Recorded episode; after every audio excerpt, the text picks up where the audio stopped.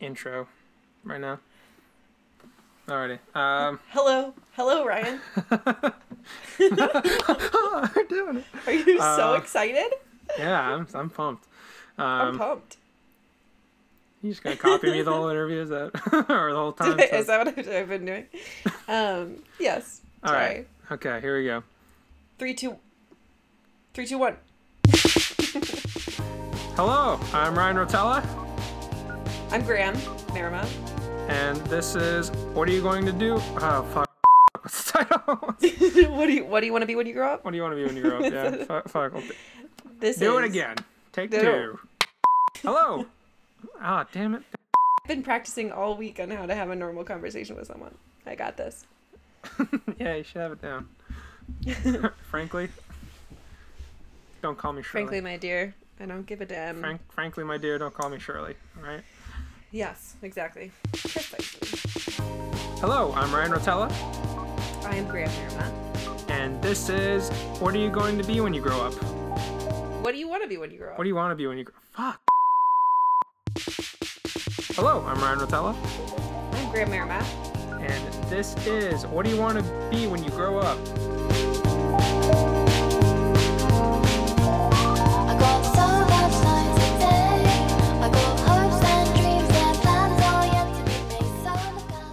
What do you want to be when you grow up?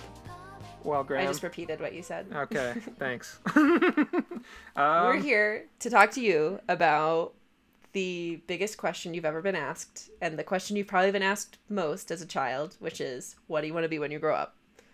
a question that provokes a lot of uncertainty, anxiety, and frustration when you are, say, I don't know, 23 out of college and not really know what to do with your life, which happens to be my situation. How old are you, Ryan? 23. What? Me too. What?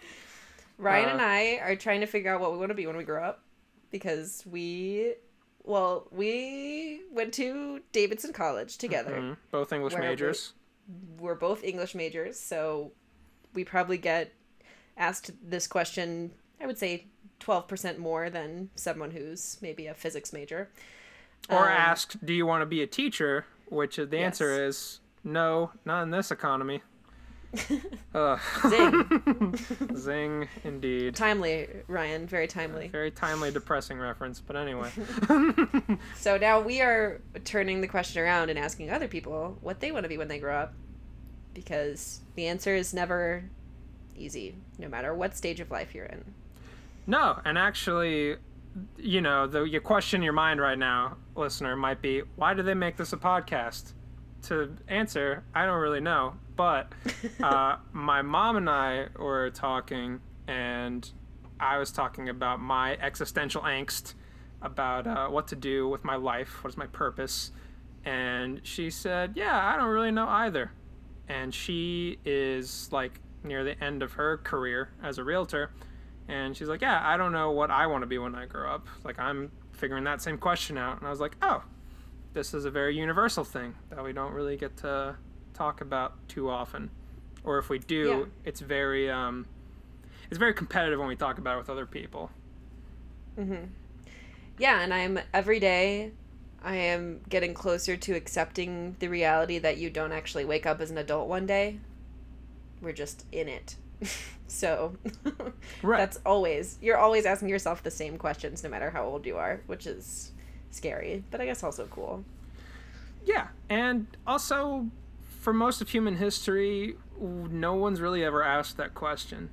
Like it's always been answered for you. Like you're going to learn your father's trade. If you're a woman, you're going to be in the house being a homemaker.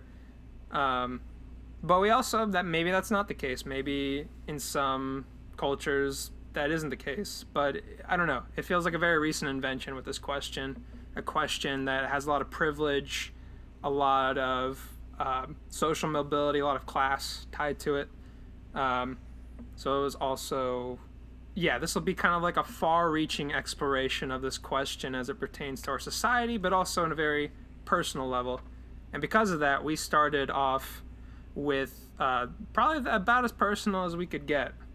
Um, as we are interviewing, or we interviewed uh, my mom, Graham interviewed my mom Leslie. about her life, and I interviewed Jody Crisp, who is a good friend of both of ours, but more so for Graham. And Graham, why is that?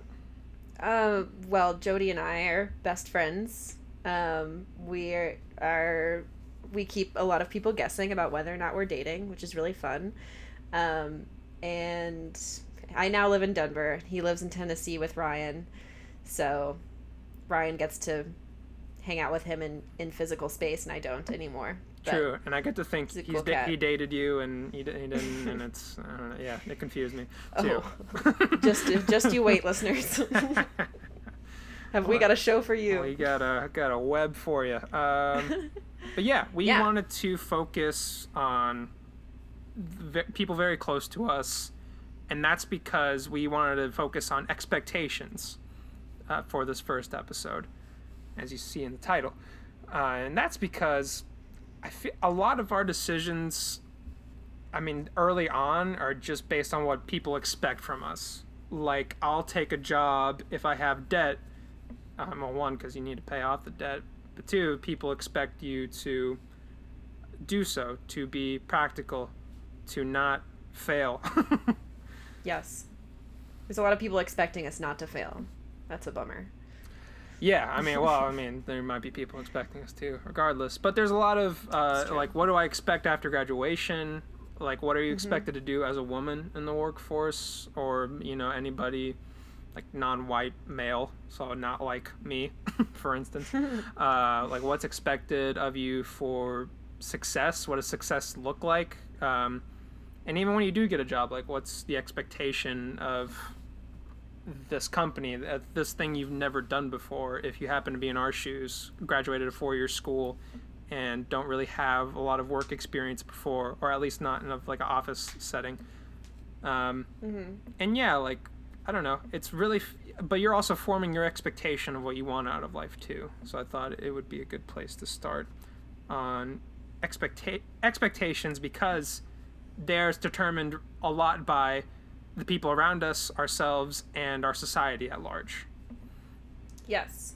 Because a, a large part of the question of, like, what do you want to be when you grow up, I think it starts in expectations and maybe ends in a different realm. But you leave college and people expect certain things of you. Like, you're an English major and people expect that you're going to become a teacher. Or you racked up a bunch of student debt, people expect you to make money. Like, so what is the what is the motivating force or like where are you going to go? What are you going to do? What is the priorities you're going to make?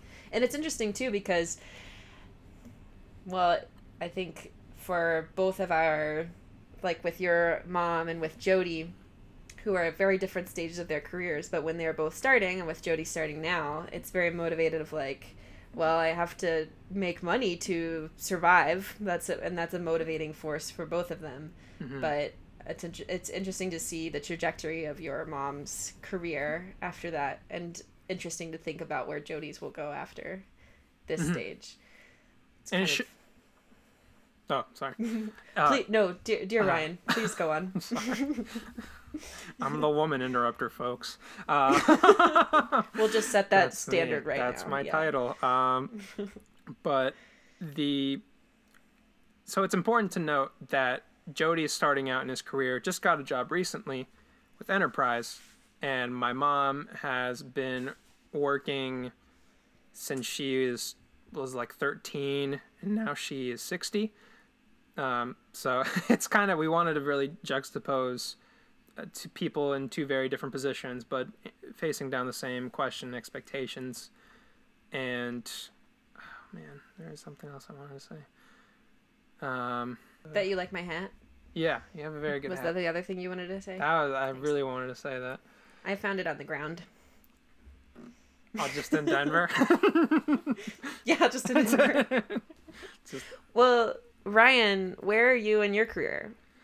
Uh, so that's a good question. I just got done with the job with the College Advising Corps, which is a nonprofit under the AmeriCorps umbrella, and I focus I focused on helping lower income rural high school students apply to college and apply to financial aid a lot. Of, So I did a lot of application, helped a lot of kids with their FAFSA applications, helped a lot with you know figuring out where they wanted to go for school while being in, basically an assistant counselor at this rural high school in North Carolina, Bunker Hill High School in Catawba County. Go Bears. Um, Bears. Yeah, I kind of realized education wasn't my thing that I really wanted to do, um, or at least not in that capacity. And I am back home for a little bit, trying to chart my next move, maybe marketing. But even then, it's like, ugh, going into marketing. Um, so, Graham, where are you at with your career? I so I graduated from Davidson a little over a year ago, and then I was a freelance writer for a while for this nonprofit like outsourcing communications company. And then in January, I started this job as a digital campaigner for Environment America, which is an environmental nonprofit in Denver. So I left the foothills of Tennessee and embarked on a journey to the west, at least wester than I was um, and that's where I am now is living in a city that I'd never visited before doing uh, making videos and tweeting and uh, eating a lot of avocados Hell yeah! that's about it And you didn't So know anybody. You didn't know anybody before you moved there, right? Or you know like Right. one or two people. yeah i didn't know anybody um, i but luckily i posted on facebook i needed a roommate and my old roommate's former roommate's friend from high school's boyfriend needed a roommate so that was my only connection to Denver. Very coincidental chain of relationships. yeah it was fun yeah so i've been here like eight months now six months. Well, congratulations. thank you my thank friend. you Um, Mhm. So yeah, um, so we're gonna play Jody's interview first. I interviewed Jody. Uh, what's important to know about Jody is that he grew up, or he's he explains in an interview, but he grew up in Athens, Tennessee, and Norris, Tennessee, and East Tennessee for a while, and he is he comes from a working class background, and he um, kind of he has a very peculiar story as a first generation working class student going to a university um, something that i kind of dealt with before. Um, and it's it's really interesting that i'm that i interviewed someone who is basically a future version of the students i just helped. Um, so without further ado Maybe Here it it'd be productive Jody for me to ask the questions and you play as me and just answer the questions as me. that would be better And I don't know how maybe you're planning on doing. Are you do you, are you gonna introduce me in any way? Are Yeah. you doing on your own? no i'm gonna, I'm gonna in- introduce you right now Okay, cool. All right, ladies and gentlemen, thank you for tuning in. I am Ryan, but more importantly, I have with me our very first guest, Jody Crisp. How are you doing, sir? I'm doing well. Pretty good. Pretty Good. good. Awesome. Um, love and life. Yeah, Mm-hmm. Certainly. good. Um, so, where are you from, Mr. Crisp? Uh, I'm from uh, kind of a couple different places, but uh, mostly East Tennessee. Gotcha. I've moved around a lot as a kid. I grew up kind of in Athens, Tennessee, which is you know like halfway between Knoxville and Chattanooga, but also kind of grew up in Norris, Tennessee. That's kind of what I consider my hometown because that's where I spent most of my time. In Norris. In Norris, yeah. I didn't actually graduate from high school there, but that's kind of what I consider my hometown. Well, dope.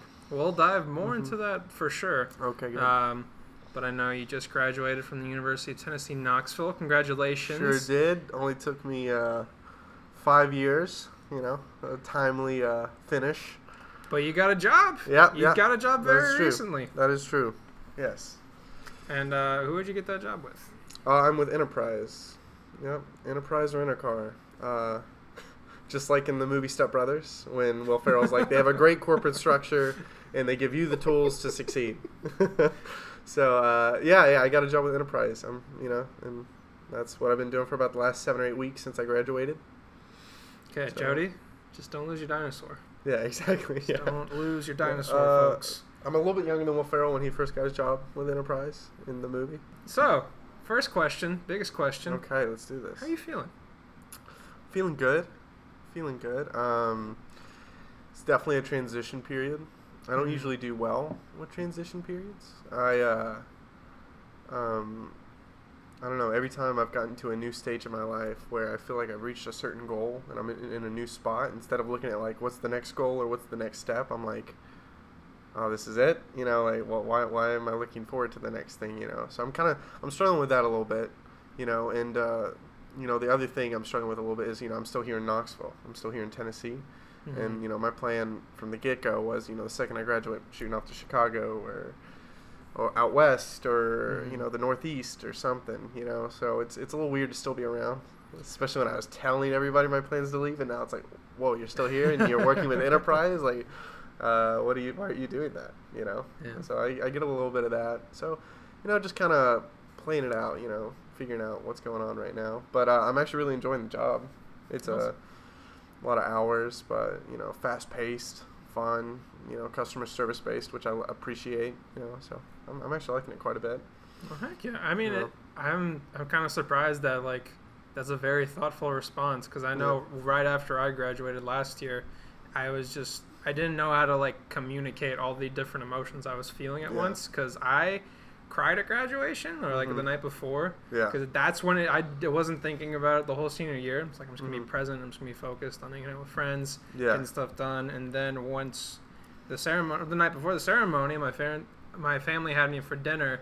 And we were all so happy, and they were like, "Oh, Ryan, you're graduating from such a good school," and it's like I am fucking devastated that I will never see some of these great people like for a long time. Which, of course, you know, it's not super true. but, like, Yeah, no, and you know, I, I hate that uh, I don't have as much of that connection with my school. You know, it's I, I enjoyed being at UT, but I never, I never felt like I I got into that college experience that you think of or watching the movies. You know, I, I Mhm. didn't have that like, and maybe it's because I was at a big school near my hometown or something. But like you know, I, you know, I gained a lot of new friends while I was in college and stuff. But it was mostly people outside of that college atmosphere. You know, I met people at work or you know doing things like that. I never actually got that involved in my school.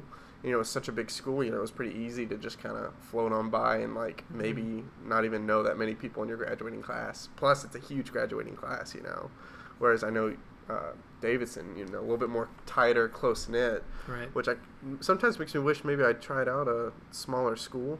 You know, Mhm. I thought about maybe going off. You know, and originally that was my plan was to go off for college as well. So Yeah, actually, yeah, let's let's go to that more. Uh, Yeah, What okay. made you pick UT, and like just run me through what your college process was like? Going yeah, so um, you're first the- generation. You're a first generation college yeah, student. yeah, I sure am. Right. Yeah, I'm a first generation college student. I'm the first person in my family, my whole family, even extended, to graduate college. That's amazing, man. Um, except I have a, I have a cousin that graduated. Um, but Well, like spe- specifically like my mom's side of the family and stuff, like I have like people I barely know contact me like Jody, you're the one that's in college. You know, you're gonna do it, and I'm like, whoo, okay. So you know, I, there was always a lot of stress on me to go to school. My mom always wanted me, you know, to go to college. So I was, and I was a great student in high school. Um, you know, I, I everything I did, you know, was preparing for college. You know, to do well. Um, but uh, I really wanted to go to a school kind of far off, like maybe, you know, my favorite one was the University of Chicago, Illinois. I wanted to go there so bad. It's a hard school to get into, Mhm. hard school to get paid for too, Yeah. because it's very expensive. And you know, I think I I had a full ride to Alabama, and I was one, I was going to be pre law at the time. And they have a great law program, so that was the plan for a while. Um, and then I just I don't know the closer it got to me picking my school, UT offered me a full ride, no out of state tuition. I didn't have a car or anything, and my parents pretty much could not help me out at- all financially. So just kind of having the the thing to lean on that I know people in Knoxville. I knew who my roommate was going to be. It was going to be okay to not have a car there because I have family close by. I don't know, just all those things kind of pushed me towards going to UT, which I, I kind of resented for a while, and maybe still a little bit, do a little bit now. But um, yeah, so that was kind of my whole process of looking at school um, and going there. Because I mean, it, it was nice to have. I mean, UT's a pretty good school. You know, it's a big state university, so it was it was nice to have something like that an hour away. You know, it's not like I, you know, you know, I don't know. It wasn't like I had to go that far off to still go to a pretty good school. So I, I felt good that I was still at least going to a school where I could get a pretty good education. And it's a known entity, like Exactly, not just yeah, to yeah. your family and everyone else around the area, Mhm. but to you. Like you know the area, you know the people. It's Mhm. like you're mitigating your risk a lot. Yeah, Um, exactly. and yeah. that, that's that's really. I mean, that's really sensible. I- Yeah, and I guess it, it's one of those things where like maybe I uh, I make the more logical decision, even though in my head I wish I was off making more uh, risky decisions. But you know, I, I guess I just didn't think it was going to be very practical with me without a car or any parents that can help me financially to try to move to Chicago or you know go down to Alabama on my own. You know, so Mm. so I kind of ended up just sticking around, which you know it worked out. But Yeah. Uh, did you feel I've talked to people who are from Knoxville, went to University of Tennessee, hmm and they say it's a different enough world to where you're not so stuck or it's not so insular as high school felt. Would you say the same for yourself that it was different enough from where you grew up to where Yeah, it was certainly It was different, it was like enough because I mean I moved from Athens, which is about an hour away, and there's nothing to do there. I love, and actually that's that's a big part of it is I don't love the University of Tennessee, but I actually do love Knoxville. I like Knoxville a lot. You know, I love the old city. I love downtown. You know that that's much more my scene. Like I don't love the strip, like where university is and like where everybody goes out there. But I love you know the old city and downtown. And that's what I mean by like I you know I found myself falling less and less in love with the idea of UT and more and more in love with the idea of Knoxville. So I, I do like Knoxville, even though you know I do eventually want to leave. So um, I did like that. You know, it was pretty different. You know, it's a I mean college in general, no matter where you go, is a totally different atmosphere than high school for the most part. You know, totally? you're still meeting a whole bunch of new people, living on your own for the first time, and you know things are constantly changing. Yeah, and you're Yeah. you're confronted with like the challenge of defining yourself and like Yeah, what do. I want to major in? And what that, do I want to do? that was probably my biggest challenge uh, with school is I don't know the expectation of what you're supposed to do, and like I felt like I spent all of school chasing, what's that degree? What's that major I want? What's gonna be that one major that tells me exactly the one job I need? And I think I was looking at that Mhm. completely wrong, and I look at it a little differently now. Whereas I look at it more like um, I feel like we're so obsessed with this idea of what'd you study specifically, what's that major, when you know I think it is so much more important. You know, how did how well did you do in school? What kind of things were you interested in? What kind of extra, uh, what kind of experience do you have? And you know, just kind of what you set out to try to do instead of I don't know. I thought I was gonna like. It, it, it's so stupid. I, th- I think of this thing where I think it's so much more important to figure out the reasons why you would want to do a particular job, and that's what you should look for in a job, not a certain job because it's a certain job. You know, does that make sense? like you should you should make a list of things you like want in your life and you Mhm. should find a job that matches up with that Yeah. more so than right than one like ultimate job fulfilling that fulfills your destiny that fulfills like some I had- hero's journey in your It's like I had a friend who was a an aerospace engineer major.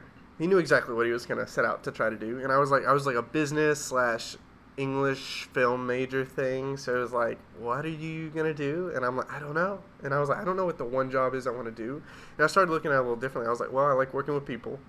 I like managing, developing employees. I like just kind of being in a social atmosphere, customer service. I love. So I was like, okay, you know, what are things that could work with that? And you know, of course, there's a lot of things. So that really kind of opened up a lot more opportunity for me. And that's what I started looking for with jobs.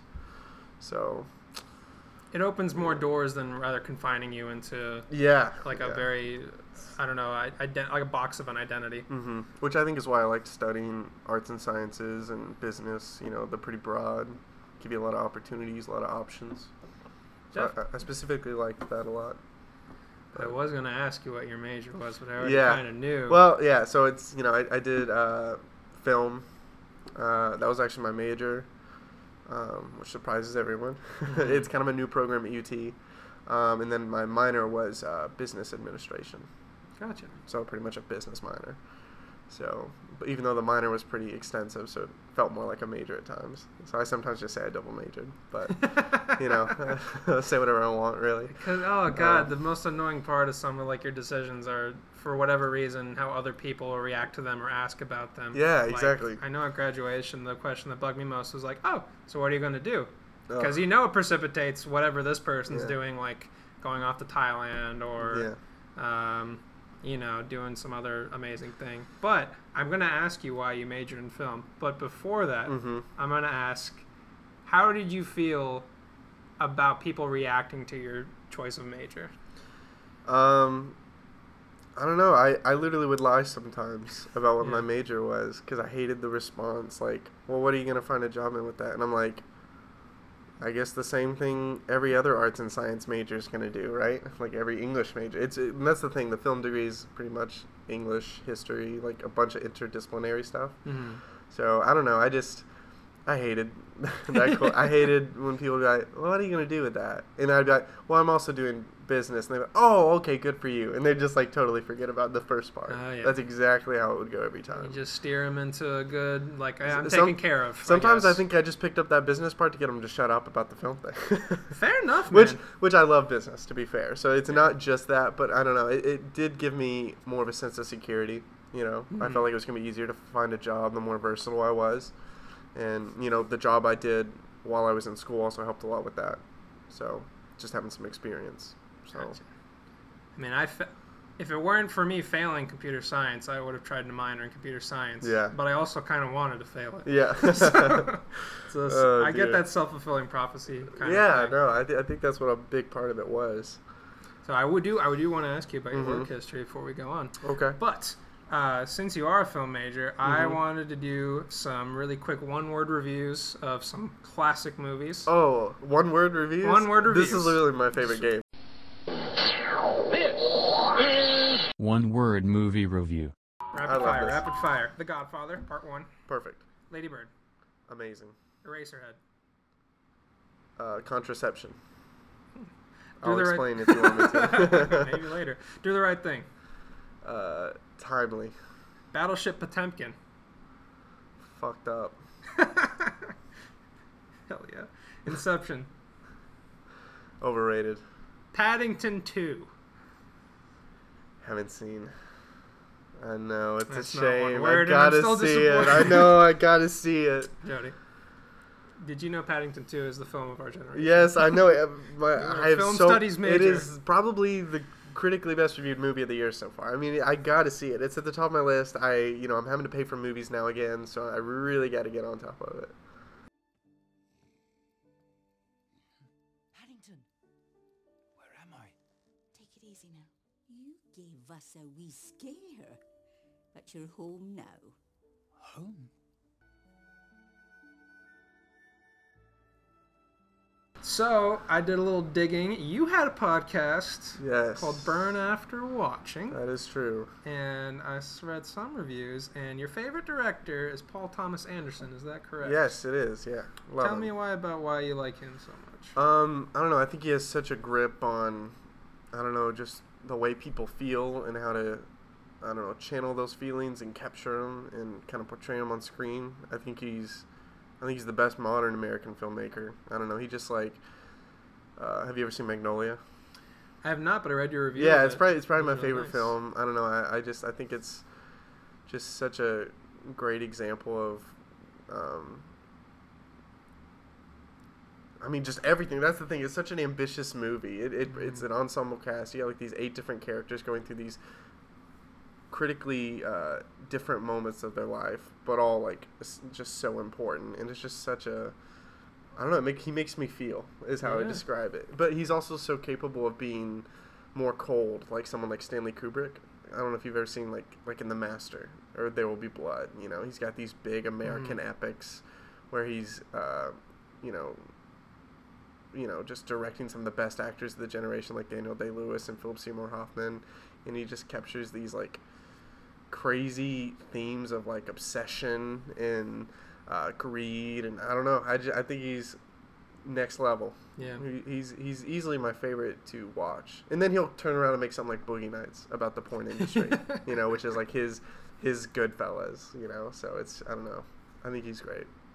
That's awesome. I read your review, and I can't pull any specific quotes from it because I'm Mhm. not like an actual journalist. Mhm. But uh, what I took away from it, just about the movie, was that with all those intersecting storylines Mhm. and all those like, I don't know, there are tons of characters in that movie and Yeah. tons of threads, but it just seems to unearth the humanity and Mm-hmm. I just I guess people guard so much on a day to day basis, but in the most mundane of situations, and it really in in such a condensed space too is just kind of that was fascinating to me to kind of witness your Yeah, no, and, and. I think it's such a. I mean, it's so crazy because I mean, it's my favorite Tom Cruise performance, and so you have these moments where you have a moment as insignificant. It's still significant, but it's as like small as like a little young boy on a game show, and then you have a moment as significant as Tom Cruise dealing with his father dying on his deathbed, and I don't know. It's cutting back and forth between these moments and showing how these two people feel so similar in that moment. And I don't know. It's just.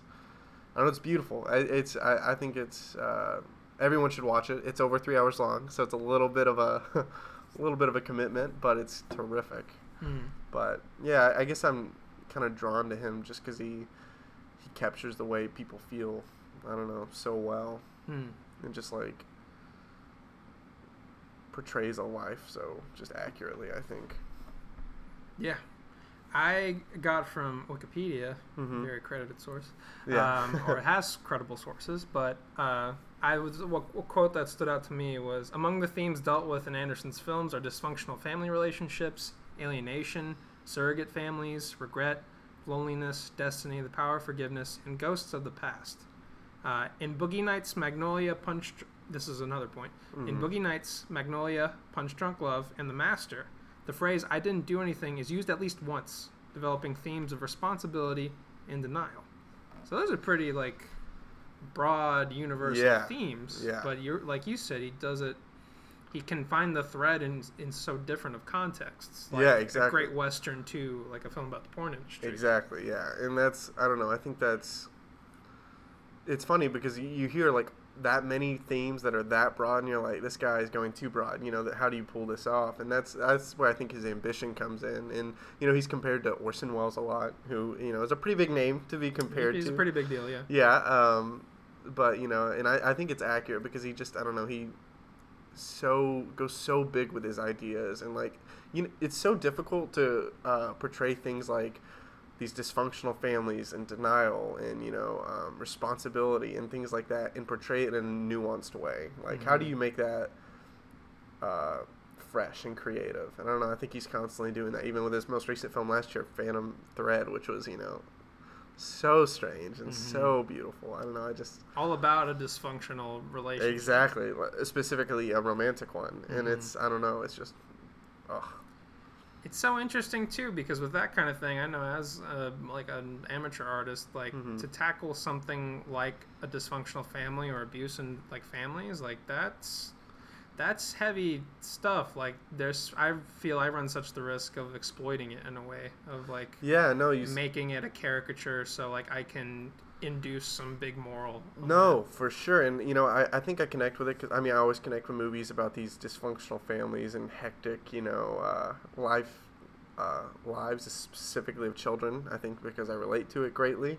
Mhm. But also, you know, it's funny because Paul Thomas Anderson doesn't come from that kind of home at all. So it's, it's, it's funny how he captures this perspective and is such a great writer, even though he really, I don't think, lived that perspective at all. Mhm. So, but And from what I, from the research I did, a little, I did very little research, mind you, audience. Okay. um, but he only took two classes at film school. yeah, yeah. He dropped out and yeah, just you know, he, he made it. he made uh, Hard Eight his first film at 26, same age Orson Welles was when he made Citizen Kane.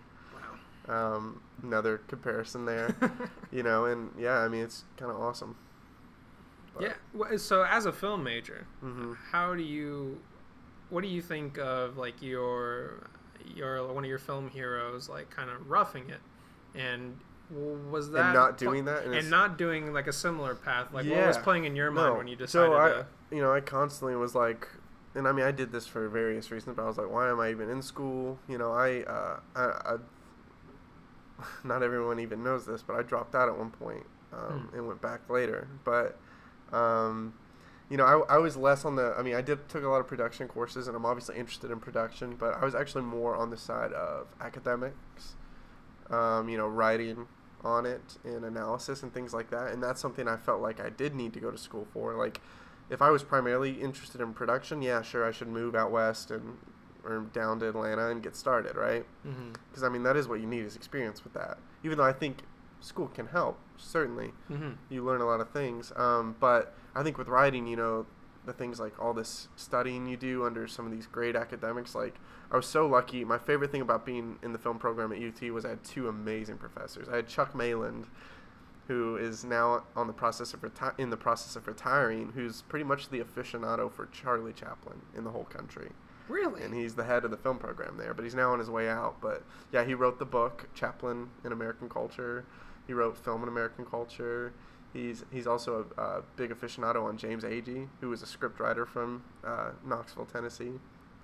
Um, so yeah, I don't know. I, I really loved being able to study under people like him and Chris Holmlund and uh, who she's she's a she's a great one. She's a she's um she's written like a book on action cinema and things like that. She loves Stallone and uh, John Claude uh, Van Damme, who I wrote like a, a big like thesis paper on, and I don't know. I just really loved uh, the professors I had, so that kind of made me stick it out because I felt like it's strange, but it felt like academic side of film made more sense to go to school for it than the production side. But you know, I still did take production classes and whatnot. But Definitely.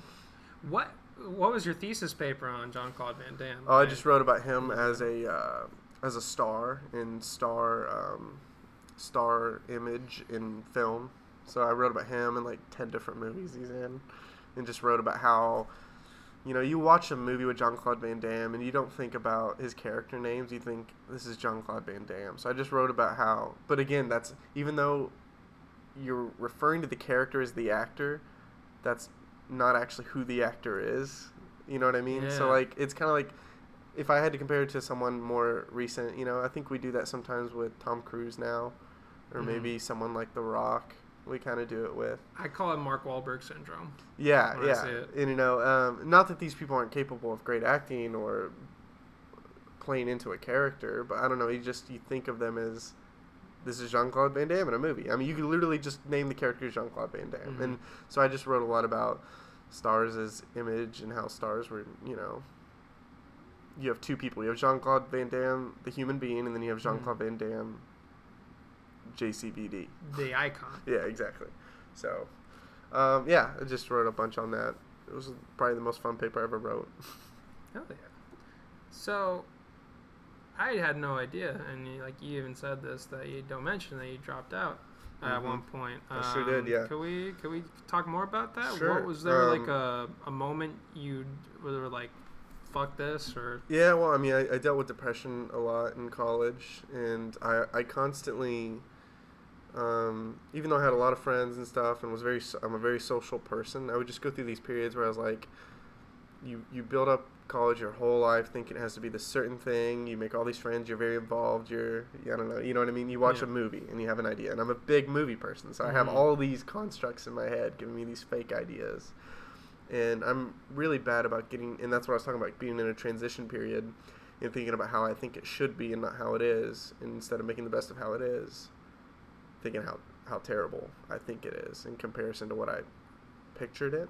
what the expectation were like you should be. Exactly. Yeah. So even if it doesn't make sense, like you, these unreal expectations, you know, and I guess everything goes back to that being insecure and whatnot. But, um, so I just was constantly like, why am I even in school? What am I gonna find a job in? Like, I don't. I keep changing my major. What am I doing? Why am I here?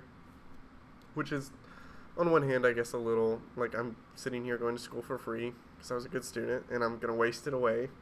But on the other hand, I was like, what?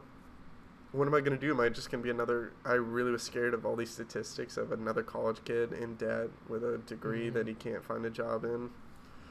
Um, and then uh, I was raised by my grandmother. I was very close to my grandmother, and she died uh, January of 2015, which was the second semester of my sophomore year. I pretty much went on a downhill from there so and sorry. then dropped out halfway through the fall semester of that following year. I went really down low at that point. Dropped out. Didn't tell anyone. like the first semester of your junior year. Yeah, Yeah. I didn't tell anyone for a month or two. A month or two? Yeah, even the, I was living with a family at the time, and I didn't. They didn't even know. I would leave every day and act like I was going to school. Wow. Um, What would you do on those days? I mean, I- sometimes I just go to work. Sometimes I just go see movies. Yeah. Um, but I left school thinking uh, I did it in a good way though. I, I got approval from UT to come back and be able to appeal to get my scholarships back later. But they said I had to go to therapy for it. So I eventually started therapy. Um, but anyway, uh, I left. I never told my dad. My dad, to this day, who was at my graduation eight weeks ago, still does not know that I dropped out. Mr. Chris, please don't listen to this. which is crazy. I, my mom didn't find out for a long time either. Um, nuts. Yeah. So, um, yeah, but I, I eventually, uh, it was a bad year. I just Mhm. worked a lot. I didn't feel, I kind of just feel like it was wasted time, so I kind of regret it. But at the same time, if I had kept going to school, I was just going to keep doing terribly. yeah. But I ended up going back, and I finished. So I mean, that's more than I guess some can say. But uh, I guess that that whole year though, I felt pretty shitty because I'd have family that contact me that didn't even know I quit school. You know, when are you gonna graduate? And you're, you're the only one in school, and you know I'd have people be like, "Your grandmother was so proud of you that you were in school," you know, and I was, ah, it was the worst feeling. That's so much expectation to hold. That's Yeah, first yeah. one in And your I, I family think part of it was just like I don't want this on me. I, I don't want to do it now, but you know, I don't know. I don't want this image or like this again, like the. I don't want to be the hero that's kind of supposed to be. Yeah, well, in that year, just path. kind of not doing anything, I was like, what am I doing? Like, why not just be in school right now? Like, I'm unhappy working. Why not be unhappy and still in school at least and working towards something? That's pretty much how I looked at it, you know? Because, I mean, it's not like I magically got better on my year off and then went back and was like, I'm good. You know? Yeah, yeah. That's not exactly what happened, but, you know. Again, I mean, I was very lucky to be able to appeal to get my scholarships back and still graduate. You know, I ended up actually going a little bit in debt, Yeah. even though I had the opportunity not to. hmm So you know that kind of sucks, but you know. But again, that's like Yeah. pretty normal. Yeah, exactly. That- that's that's pretty normal. So you know, it's not a huge deal. I have a degree. You know, I mean, so that's nice. That's Um, super nice. so yeah, I finished. Uh, it was a weird ride to it though. But yeah, I ended up graduating in five years. But technically, I only went for four years. hmm So I kind of graduated on time. Is what I tell people.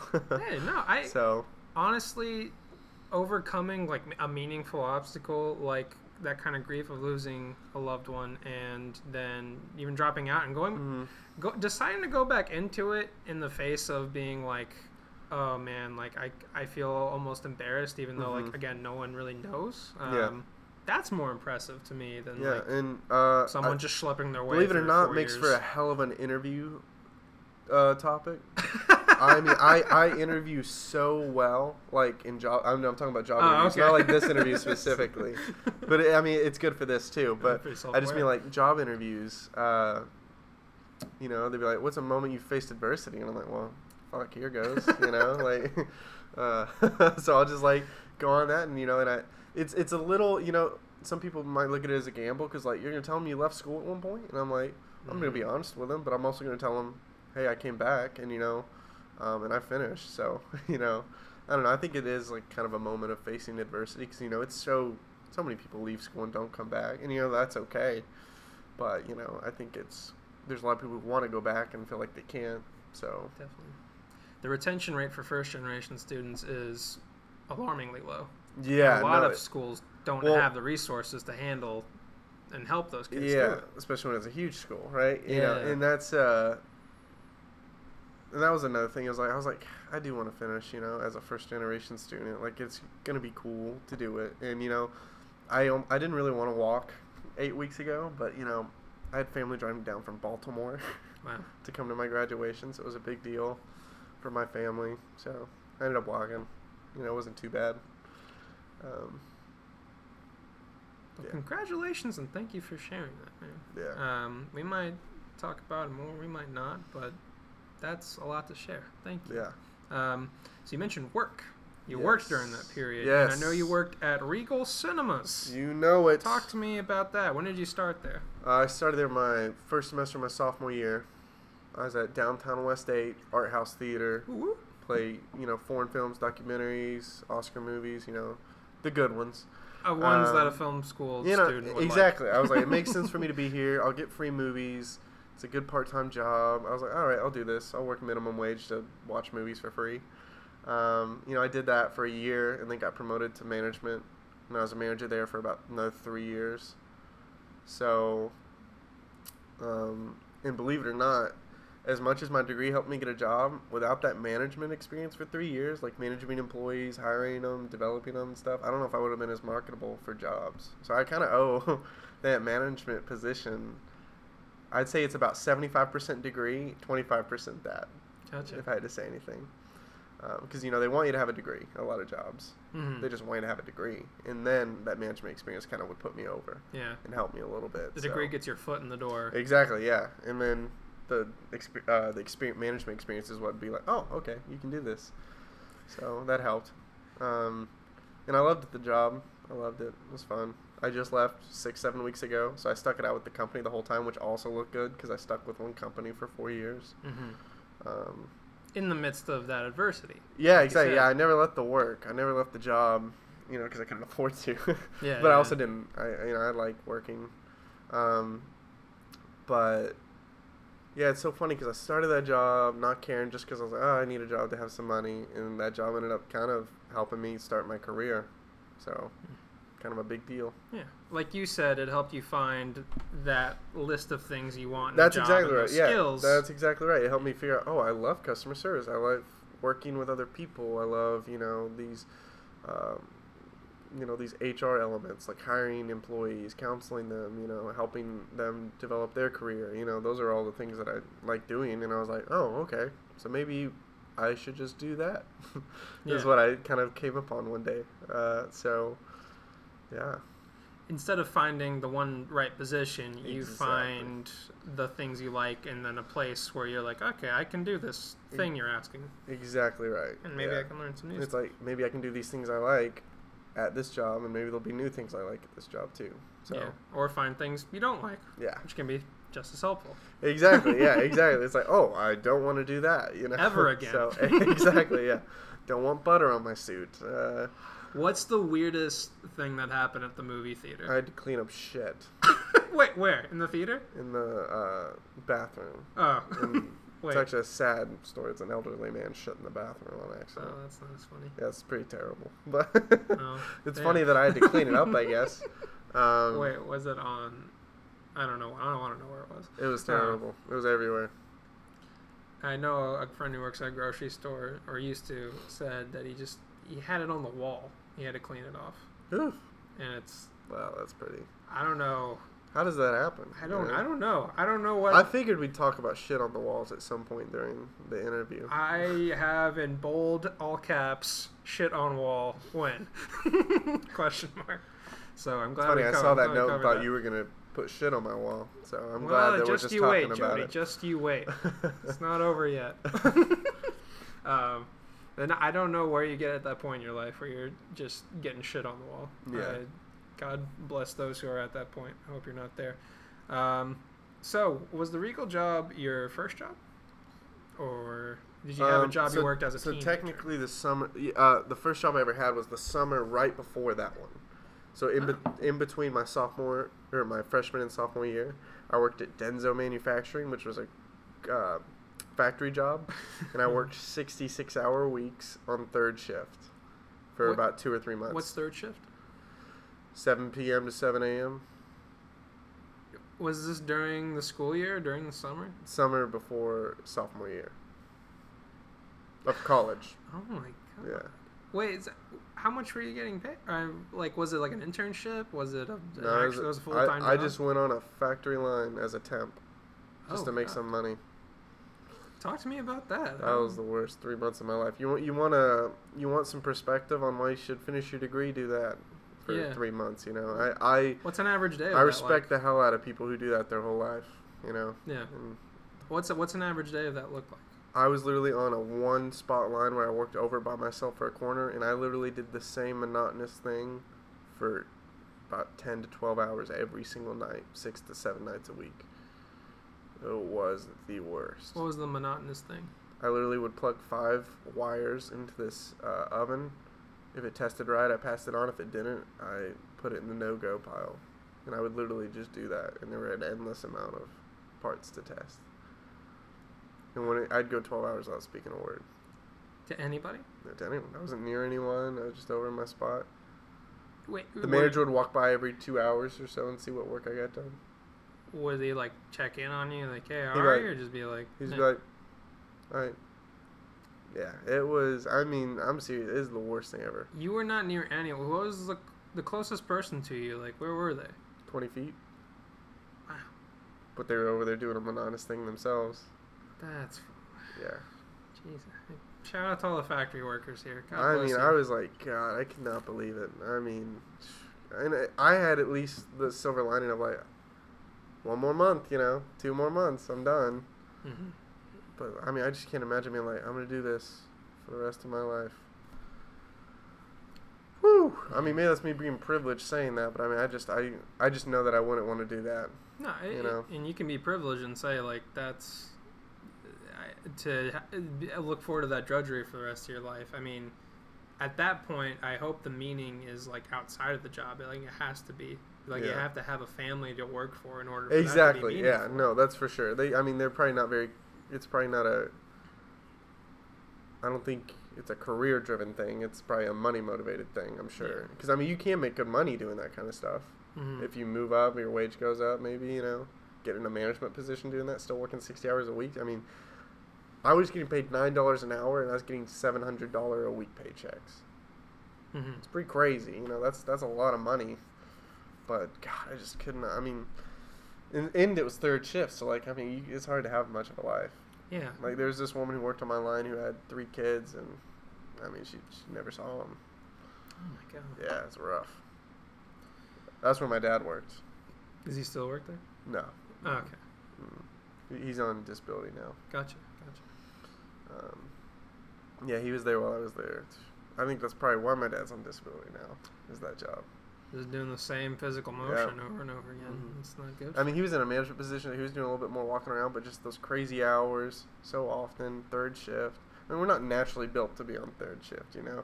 yeah. We're programmed over generations and generations to be awake during the day. We biologically need sunlight. exactly, yeah. so it's, it's, you're not lights. meant to do that for years and years. God. So, but You hit upon a really a thing I thought about a lot with the premise of this show, this Mhm. question that's really guided me. What are you going to do with your life? What are you going to be when you grow up? Is that it is a very privileged thing. Like for most of human history, most people did what their parents did, hmm which was either like be a royal or work in the fields. some kind of journeyman career thing. Like if your dad was a shop owner, you were a shop owner. Yeah, or- you would learn this craft, you would Yeah. apprentice with someone, and that's that. But now, I wonder how much we've really moved from that. I mean, for some people, there's a lot of mobility, but it does seem to be still pretty rigid in terms of like, what are you going to do with your life? I mean, I, I mean, you if- know, it's if- limited options still. if you and you can think about it with the same thing. I mean, yes, I mean, it's it's uh, the U.S. So I mean, sure we're more privileged than most. You know, most other people in the world. But like, like you said, if you just look at the statistics of the likelihood, uh, the child of two college graduates, engineers or lawyers, their likelihood that kid goes to college as opposed to two unemployed or like never got college degrees or factory worker people. Like, I mean, Mhm. it's pretty different, you know. Yeah, Um, significant difference. so, but I mean, you do. I mean, that's to say, like, you don't have a chance to go to college or something. You know, there's plenty of people who go first generation and Definitely. graduate and stuff.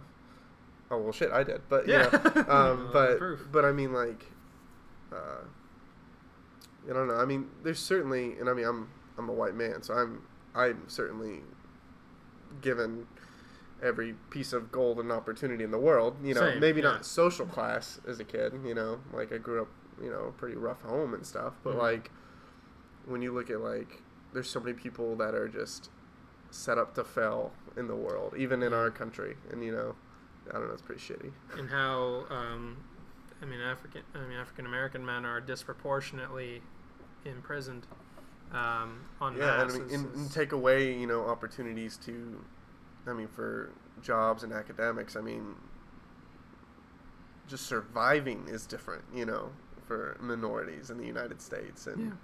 I don't know, it's just kind of you have a brake light out and you get pulled over by a policeman, like Yeah. you don't know. yeah. you know what's I, I don't have to hyperventilate when I'm getting pulled over at a traffic stop because I'm about to lose my life, pretty much. Yeah, and even the communities there have been so besieged by um, it's like racist policies, discriminatory Mhm. policies. Well, then you have like uh, these like gentrification happening in these big cities where you have like Mhm. the poor. I mean, we constantly have the poor getting poorer and the rich getting richer. oh, for sure.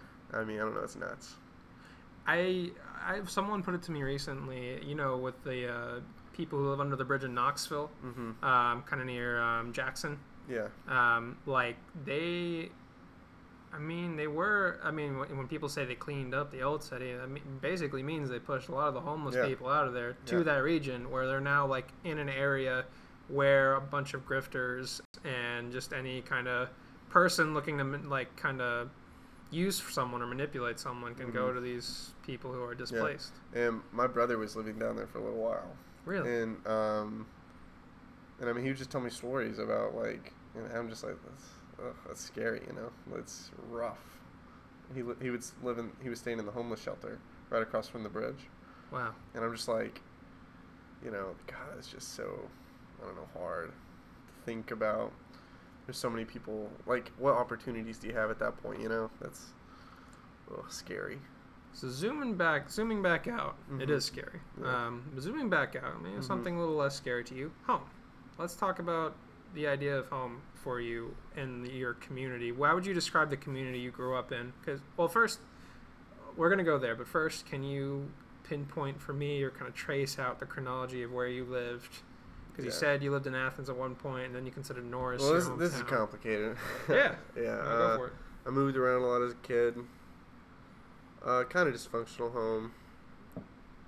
Mother and dad, several divorces, several step parents, several. Mhm. Um, I like to make jokes about it. Um, moved all over East Tennessee every other year or so. So I, I live in Clinton one year, uh, Norris. Moved back and forth mostly between Norris and uh, Athens, though.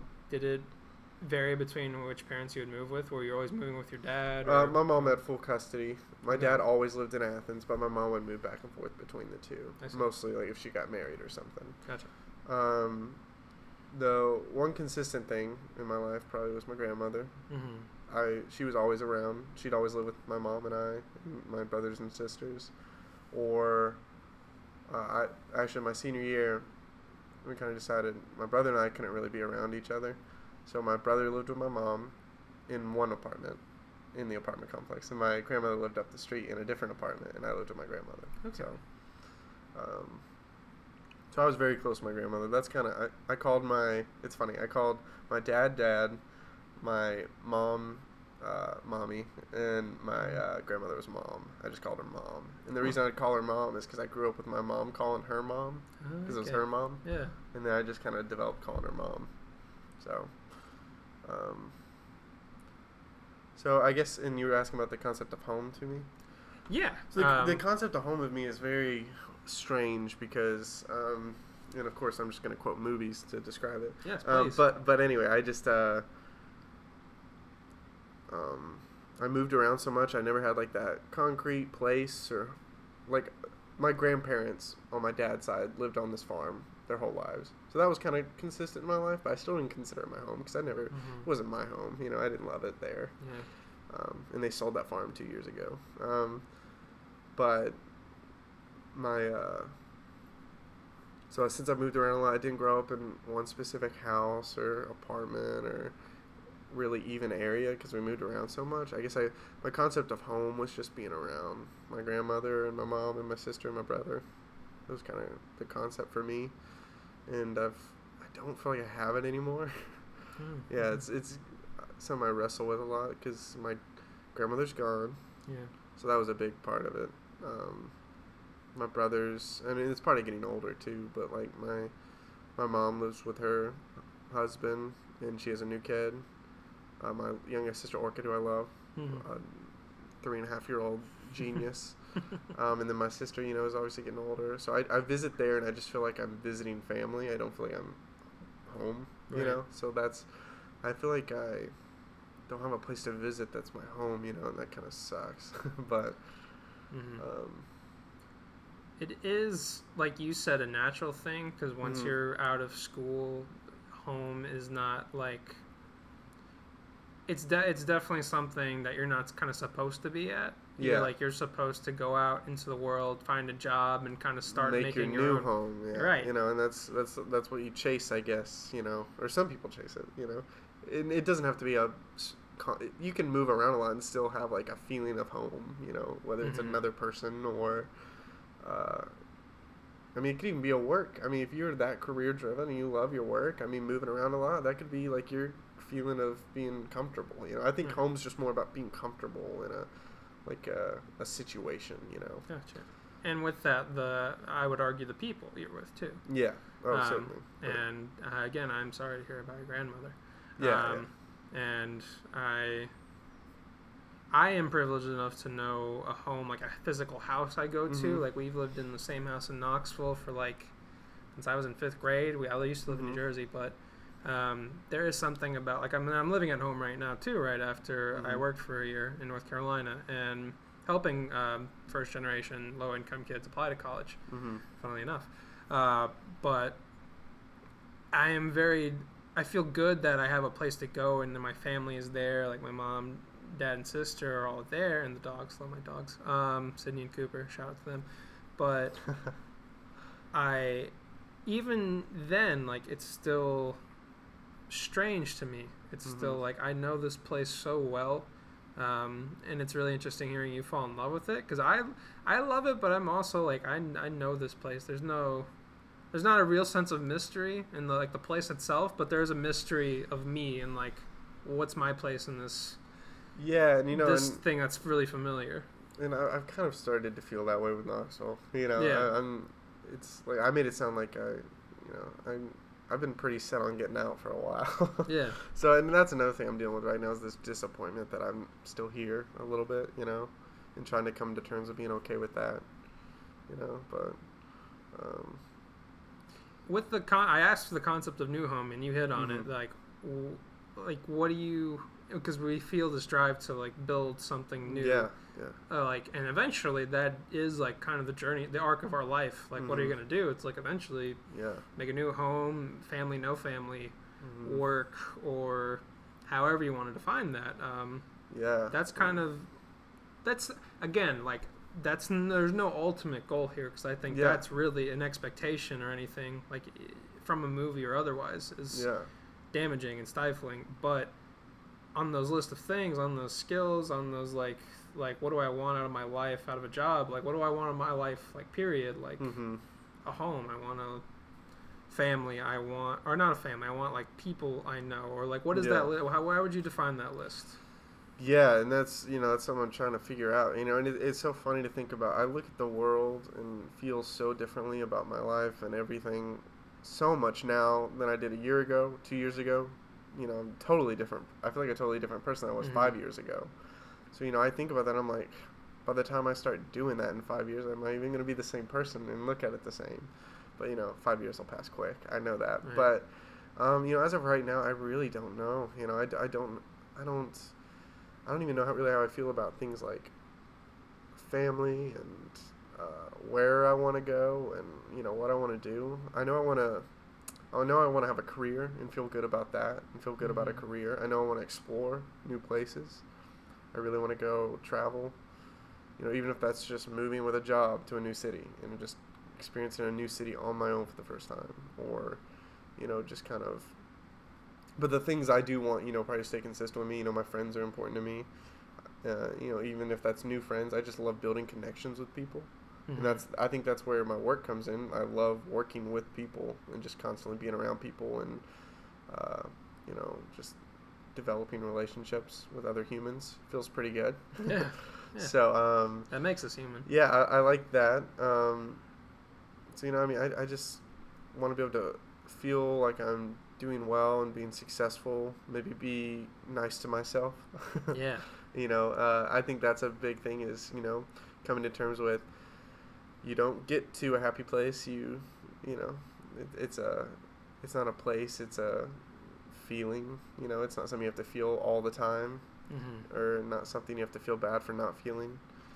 Um, so yeah, I don't know. Yeah, it's a hard question. You know, I don't even It really know how to answer it. Uh, yeah So I mean, I guess concrete. Like, is it kind of like what do I see in fi- myself in five years or ten years, or is it more of a Well, uh, I want to veer away from that because that's Yeah. pretty cliche. exactly Um, yeah, but, but but in like a cle- necessary cliche in terms of like to process such a weighty and like a like nebulous thing as your Mhm. future which even in like reality doesn't really exist it exists Yeah. in the abstract it exists in terms Yeah. of planning but it's always the present we're never Yeah, like and- in one or the other um, but i guess what i mean is how i like to frame it is Mhm. what is an intention or goal you have for like Okay, next year or even for like this yeah, coming and, and I know a big thing for me is you know I want to, like I said, I, I care a lot about how well I do in a job, and that's one thing I, I do like about the job I have is there's a lot of opportunity,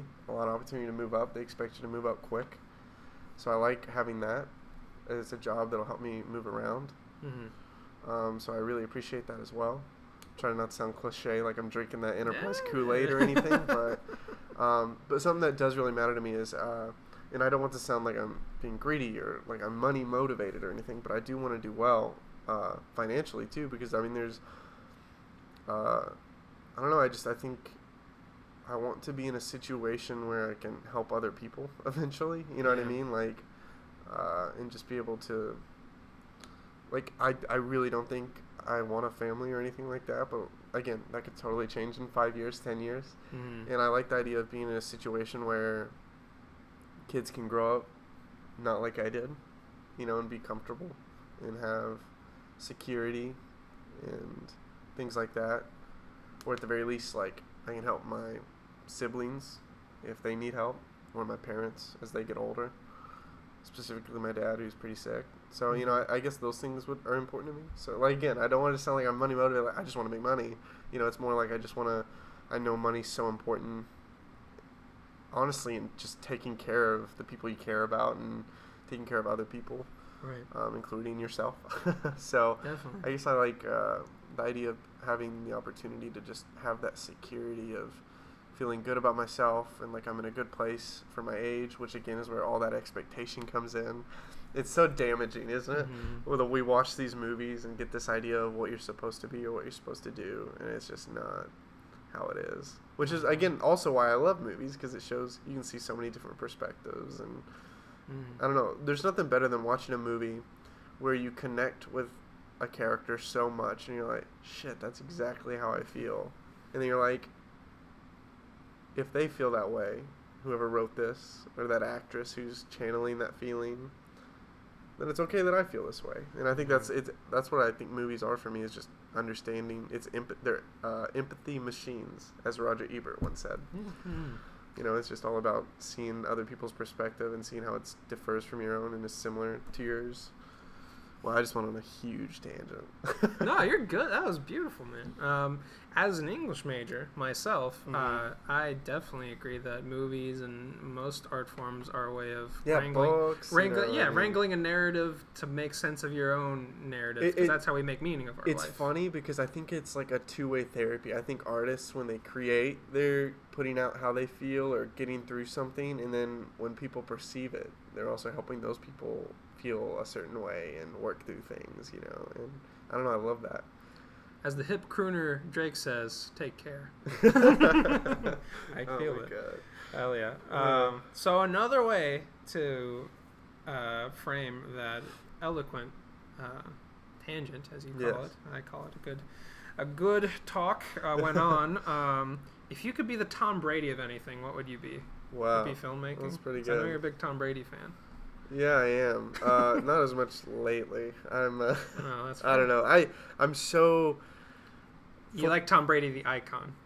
I do. I do. human being. exactly that's and, and i it, that's so much it you know and I, i'm you know that's why it's, it's so funny that you know we uh i don't know i just but yes what do i want to be the the tom brady or the the michael jordan or lebron james of what do i want to be uh of anything If you could be of anything, yeah, what would it be? God, yeah, that's a that's quite a question. You know, it probably wouldn't be filmmaking. It'd probably be something different. Um, um, accounting. I'm just kidding. um, wow, who would Yo, want I'm gonna bounce is, these sheets. Is like there no- such thing as a Tom Brady of accounting? I'm I'd like. To, goated bouncer. actually, I would like to not meet the guy. Um, but uh, you know what? It'd probably be. Uh, dang, this is a hard one. Uh, I almost want to say just uh, speaking, or just like you know, just having the power of you know, because I think speaking is like on such a surface level, your like ability to connect with people like quickly, you know, and just kind of be able to just I don't know. And I- I don't want to say like motivational speaker, but just like the power to just be able to move people, you know. I don't power to connect with people. Yeah, it's just that's what I think it's comes down to. It's almost like I'd like a job where I work with people and connect.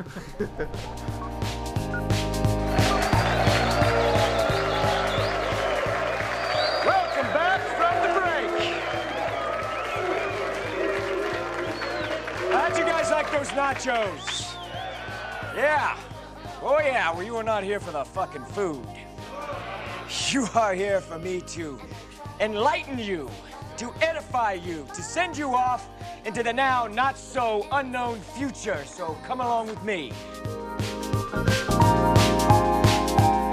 I got so much more to say. I got books and Hey everybody, Ryan here. Thank you so much for tuning into the first episode of two upper middle class white kids trying to figure out the real world, or what do you want to be when you grow up? If you want to hear our analysis of this interview, as well as the interview Graham did with my mom, uh, please go to part two. And if you have any suggestions or complaints about the show, please email growuppod95 at gmail.com. The song played for the intro and the outro is Time Today by Caro Caro Bonito, and we use some film clips from Paddington 2 and Magnolia, where that last clip came from. Please don't sue us, everybody. Thanks for tuning in to hear our little experiment, and I hope you listen to more. Thanks.